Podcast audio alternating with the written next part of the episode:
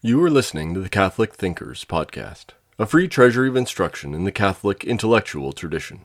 If you enjoy this lecture, please visit us at catholicthinkers.org forward slash donate. This course is from our International Catholic University Classics Collection, originally recorded between 1995 and 2005.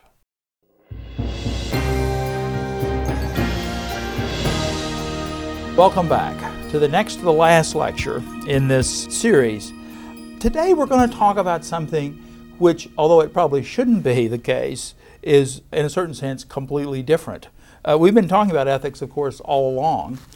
We've been talking, though, about some very abstract and very philosophical uh, issues. First, the sort of history and development of what I call classical metaethics in my opening four lectures, the debates in the first two thirds of this century about the very most foundational and most abstract questions about justification and motivation in ethics, focusing especially on semantic issues about what good means, if you can remember back to all of that stuff.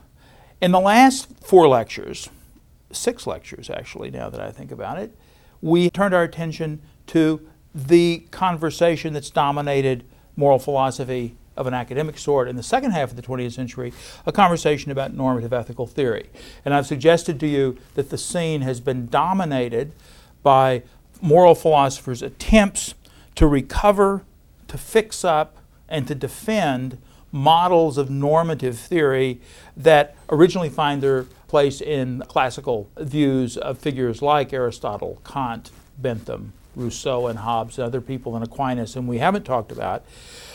And also the views of those people like Williams and Rorty, we were talking about last time, who think that the whole project of moral philosophy is somehow flawed and something we just need to get over. Now, in all of this, one of the things we haven't talked much about are the concrete questions of moral philosophy. How should we live? Should we perform abortions? Is euthanasia okay? How should we think about killing in war? Can we create new people? Is it all right, even if you think abortion is all right, for married couples to get serially pregnant and do tests so that they abort all the, the female children they have because they want a male child? Is it all right for us to, as we do, sell sperm on the internet so that any one of you could go to a dozen websites and order up for your own project of in vitro fertilization human sperm that would characteristically come from someone who's six feet six inches tall with an IQ of 150, whose parents went to the best schools and grew up in the mountains of California. What about these concrete kind of ethical questions that are the meat and potatoes of the everyday life of people who live in the liberal democracies like all of us, where discussion of these issues is ubiquitous and where disagreement is to be found in virtually all of these discussions? For the most part, in the 20th century, academic moral philosophy did not talk about these questions at all, at least not as academic moral philosophers. People like Moore and Stevenson lived through the Great Depression, two world wars, social and cultural changes that were the most important in the history of civilization, and kept right on talking for the most part about non natural properties, emotive meaning, and the fact value problem. If they wrote about the Great Depression or the Second World War, it was an occasional piece. It was a kind of busman's holiday for them. With the return to normative theory, with people like Rawls and MacIntyre, Parfit, the revival of consequentialism, we get a return to sort of relevance for moral philosophy. But still, moral philosophy is pretty abstract stuff. It's pretty distant from the concrete moral dilemmas, as we might call them, of ordinary life. Now, this changes, though. It changes in the 1960s and the early 1970s, and we have what I'm going to call an applied ethics revolution. And I want to spend today talking about this and what I think are some very puzzling things about it. The applied ethics revolution, and here's some features of this it's a recent revolution, it is a large scale revolution, and it is a wide ranging revolution. It is recent in the sense that up until, as I said, the 1960s and the early 1970s, Moral philosophers simply didn't engage in discussion of these concrete problems. I went to the university in 1960. I finished my PhD in 1970. I was being educated in the decade of the 60s, and during much of that time, my education was focused on moral philosophy and ethics. I can honestly say that virtually at no time during that 10 year period did I, inside a philosophy classroom, talk about a concrete ethical issue. And when you think about the fact that I was being educated in the 1960s, this is more remarkable. The civil rights struggle was going on, and many of the philosophers I knew participated in it, as did I.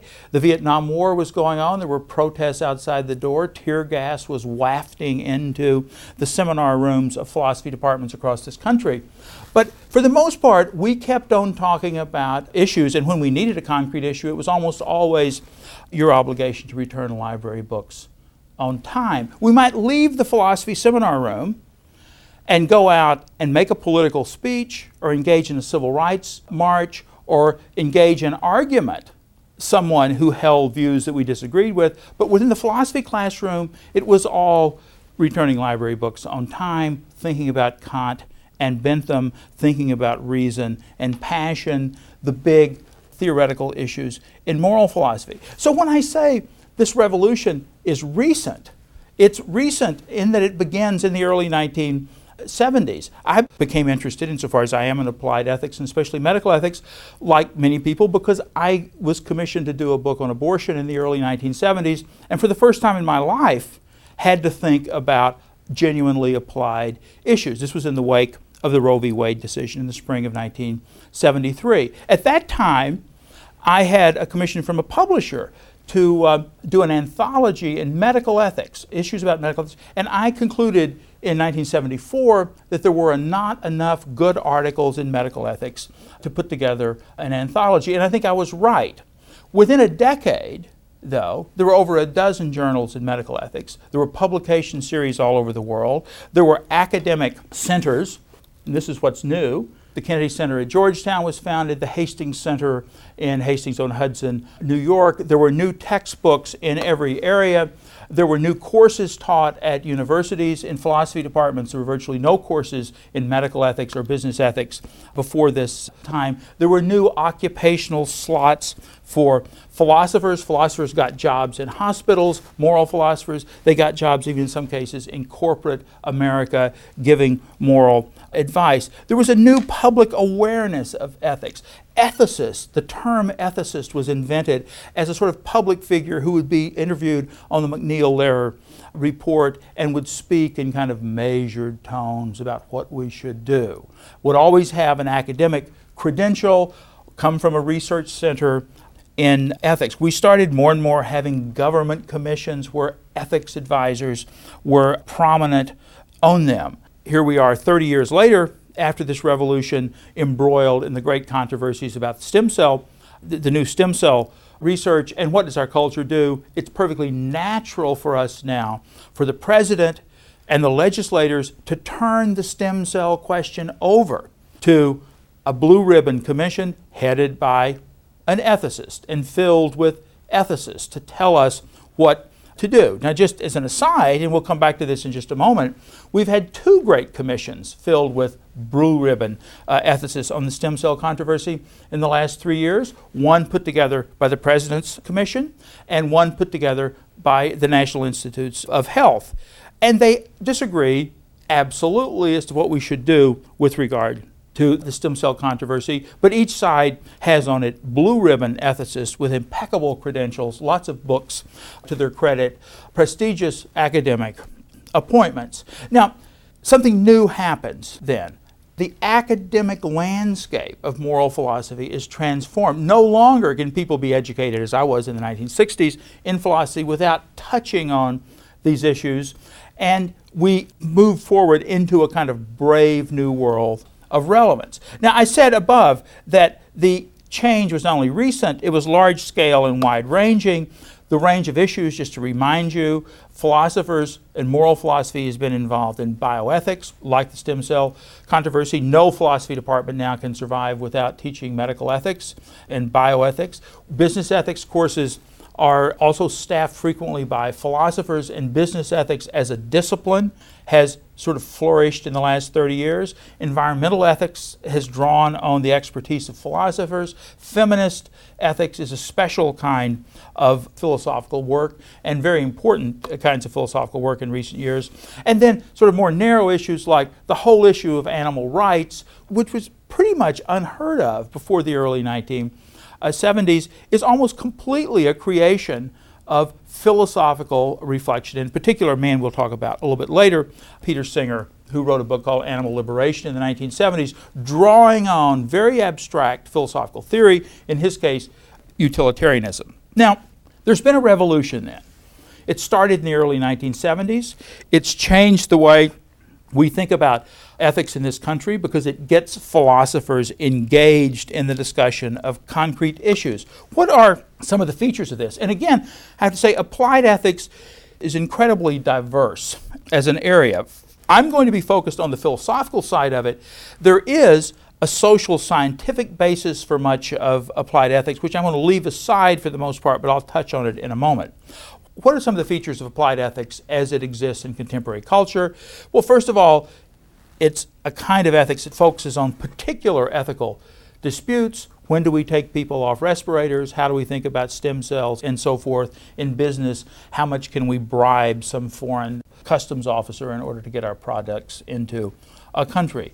It's driven by philosophy, I want to say. It's certainly not the case that applied ethics is philosophical all the way through, but in virtually every applied ethics textbook, you will find an introduction which moves through some of the materials we've been talking about in this lecture series, draws the standard distinctions between Kantian deontological theories and virtue theories, talks about utilitarianism. Usually, this is done very badly, I must say, but at least there's a contact with philosophy.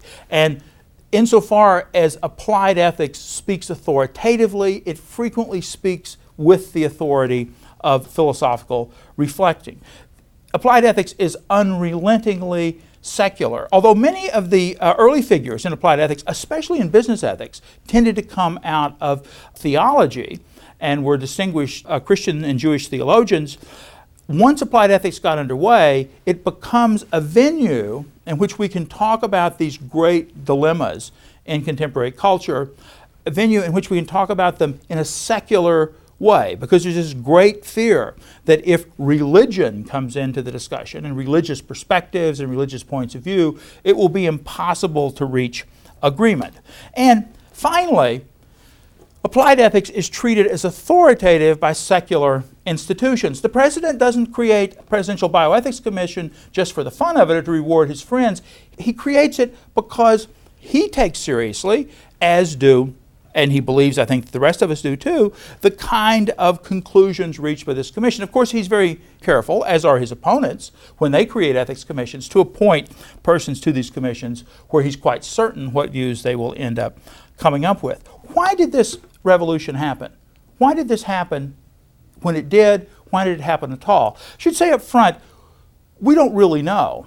There has not been nearly enough research done on why all of a sudden academic moral philosophers come to be involved in these concrete discussions of what we might call the quandaries of contemporary liberal democracy. I have views about this, as do lots of other people. There's absolutely no question that it marks a new stage in public life in cultures like ours. We add a new kind of dimension to our public debate and discussions, a dimension of sustained philosophical kind of reflection on concrete moral dilemmas. But why it happened, when it happened, is something we're going to have to think about long and hard. But let me give you some ideas. In the 1960s, we had extreme social dislocation in our culture. I mentioned before the 60s were a period of the civil rights movement with lots of debates about fundamental questions about rights and race and equality and discrimination. It convulsed parts of our country. We had a great national debate, and we were looking for resources to help us. We also had the great debates uh, surrounding the Vietnam war, questions about patriotism, what we owed our country, the rights of civil disobedience, the relationship between advanced countries like ours and South and East Asian countries like Vietnam, the moral content of imperialism, what constituted imperialism. The country was convulsed in a way by these debates. At the same time, we were having social dislocations having to do with the decline, I think, in authority of various kinds of institutions. The family was in trouble. The ready availability of cheap and effective contraception brought about a sexual revolution in the 1960s, the consequences of which we're still feeling in our culture. The authority of parents and family, the authority of the professions were called into questions. All of these things happened in the 60s, and here too, there's much more for us to understand about this. There was, of course, also huge technological change. In the 1950s and 1960s, we essentially inherited all of the technology that had been created by the economic boom of the Second World War, all this attention we had paid to develop new products and new techniques and new scientific breakthroughs. It's important to remember that the intensive care unit is a thing in hospitals only invented in the late 1960s. There were no transplants yet. All of transplant technology comes along in the decades after 1970. The technological change was incredible during this period, and it required of us new ways of thinking about how to deal with technology. Before, we didn't have to ask questions about keeping people when we took people off life saving technologies because there were virtually no life saving technologies around except penicillin, and we'd only had it since the 1930s. Finally, there was, and this is associated with the decline of authoritative institutions, there was a kind of privatization of ethical thought. There was a kind of sense in the 1960s that ethics should be left to each person one of the great trends in moral education during this period was something called values clarification. In order, instead of telling people how they ought to behave or what ethics requires of them, we would let students in school just clarify their own values. This approach to ethics has been largely discredited, thank goodness, but it was a sign of the times, and certainly one still hears this sort of rhetoric around even today. These are some of the backgrounds for, I think, the change. But I want to call your attention to some of the puzzling aspects of this change. What's remarkable about the applied ethics revolution is, first of all, that it occurred, that it occurred so dramatically, and it occurred at such a strange time. Puzzling aspects number one. If you think about classical metaethics, and here I want to think about the philosophy being prepared for this revolution. There were two dogmas of classical metaethics, I think, and they are these. First of all, the thesis of moral neutrality, which we touched on briefly in our earlier lectures, the view that moral philosophy understood by people like Stevenson and the non-cognitivists was completely morally neutral with regard to any substantive question. Moral philosophy couldn't tell you what to do. And there was this fact value gap, which essentially meant moral philosophy was suggesting to you that nothing else can tell you what to do either. You can't turn to philosophy for moral advice because of the thesis of moral neutrality, and you can't turn to the world or factual claims about the world for moral advice because there's this sort of logical gap. So, not surprisingly, during classical metaethical period, moral philosophy had nothing to offer in the way of advice. But what about when we turn to the revival of normative theory, then things heat up, one might say. Now we get some stuff that's really going to be relevant. But here we have another problem. In classical metaethics, moral philosophy was conceived in such a way that it could not give us advice, and it told us that nobody else could either. But once we move in the direction of normative theory, we don't have too little theory, we in a way have too much. What we have is deep disagreement among normative theories. We have Rawls's neo-Kantianism, we have Parfit's neo-utilitarianism, we have MacIntyre's neo-Aristotelianism, and we have people like Richard Rorty who are maybe neo-Nietzscheans who are telling us to be light-minded and not worry about things at all. After all, just as it were, go with the flow.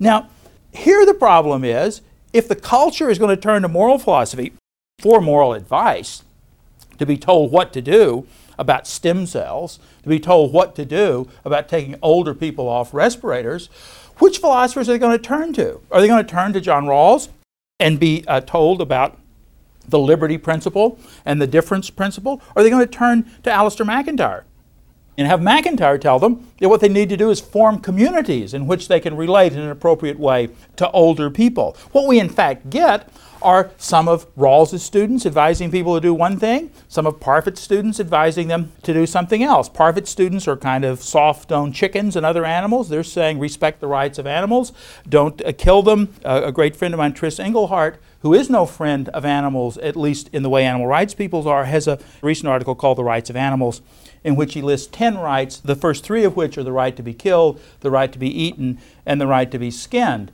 Now, Tris Engelhardt has big degrees too, as does Derek Parfit. If you want to know how to think about animal rights, you can pick and choose. So it's puzzling in both these respects. Why does philosophy come to have cultural cachet with regard to these genuine dilemmas that we're all worried about at a moment when it has retreated either into the meta-ethical neutrality of Stevenson and the non-cognitivists or into the pluralism of the disputes within contemporary normative theory. Now, one of the most exciting parts of contemporary moral philosophy in relationship to this second problem, the fact that we have too many theories, is the attempts on the part of a lot of people to show that although I've suggested that we have these sort of neo Kantian theories, these neo Aristotelian theories, these neo utilitarian theories of various sorts. There are ways of reconciling the differences among these theories. And here are what I call, and this will give you an idea of what I think about these attempts, failed attempts to accommodate disorder. Someone might say, I'm being far too hard on contemporary normative theory by suggesting that we have these deep disagreements between Rawls and Parfit and MacIntyre. And there have been attempts, and here are some of them, what I call assimilationism, which is the view that suggests really Kant and Rawls' Kantianism and MacIntyre's Aristotelianism, they're really not so different after all. And we looked a little bit earlier at some ways in which assimilationists have attempted to pull the sting from the virtue ethics critique. We can show that that Rawls' duties and MacIntyre's virtues and Parfit's consequences can be assimilated. They're all just part of a complex kind of whole. There's no deep disagreement. I say baloney to that, but there are a lot of interesting attempts to try to do that. Some people have argued for minimalist views. Although MacIntyre and Rawls and Parfit disagree at the level of normative theory, there's a minimum about which they disagree. In medical ethics, there's a famous minimalist textbook by two guys named Beauchamp and Childress, where they try to suggest that everybody agrees on four basic principles, what some of us call the gang of four in medical ethics. And even though Kantians and utilitarians disagree, we, we all have this shared understanding. I say again, to me, simply not to work. It's mere hand waving on their part. Some people have suggested that we need to turn to casuistry, where we give up ethical theory altogether. We just focus on cases, and then we don't get into disagreements. But then, of course, we don't need moral philosophy after all, one might say. There are a few triumphalists around, that is, people who say they've actually won some Kantians think they have an argument to prove that they're right. And they're triumphalists in this sense. But of course, since nobody else acknowledges that they're right, that doesn't help them much. A very complicated strategy, which I cannot dwell on, is associated actually with Rawls and some of his students, what I call rising above the ruins, where people like Rawls have suggested that we can find a common ground to attack these real problems by looking for principles, and this is a kind of minimalism, that are shared by everybody, as it were, in the ruins of contemporary culture, the ruins of moral disagreement.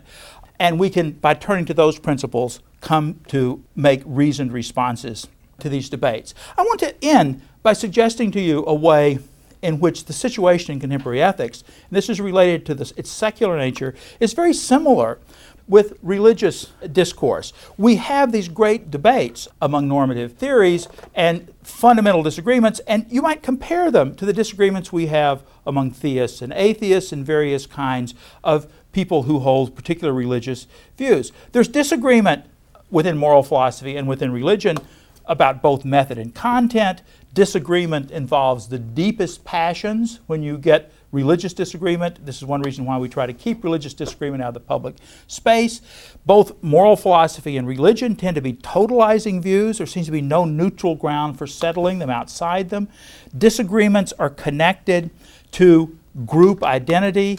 And one might wonder here's my question why are religion and ethics treated so differently. In our culture now, we're very careful to keep religious debates out of the public sphere, the public space, because we think it's divisive. We turn to ethics because it's the place where we think we can get culturally authoritative agreement in a culture where there's very little agreement on the good. My suggestion to you is that this is a will o' the wisp. There's no reason to think that academic moral philosophy gives us any better chance for agreement than contemporary religion. And I want to pursue that thought a little bit in our final lecture next time, in which I ask the question whither ethic? We hope you enjoyed listening to Catholic Thinkers. Please visit us at catholicthinkers.org forward slash donate to help us keep this content free.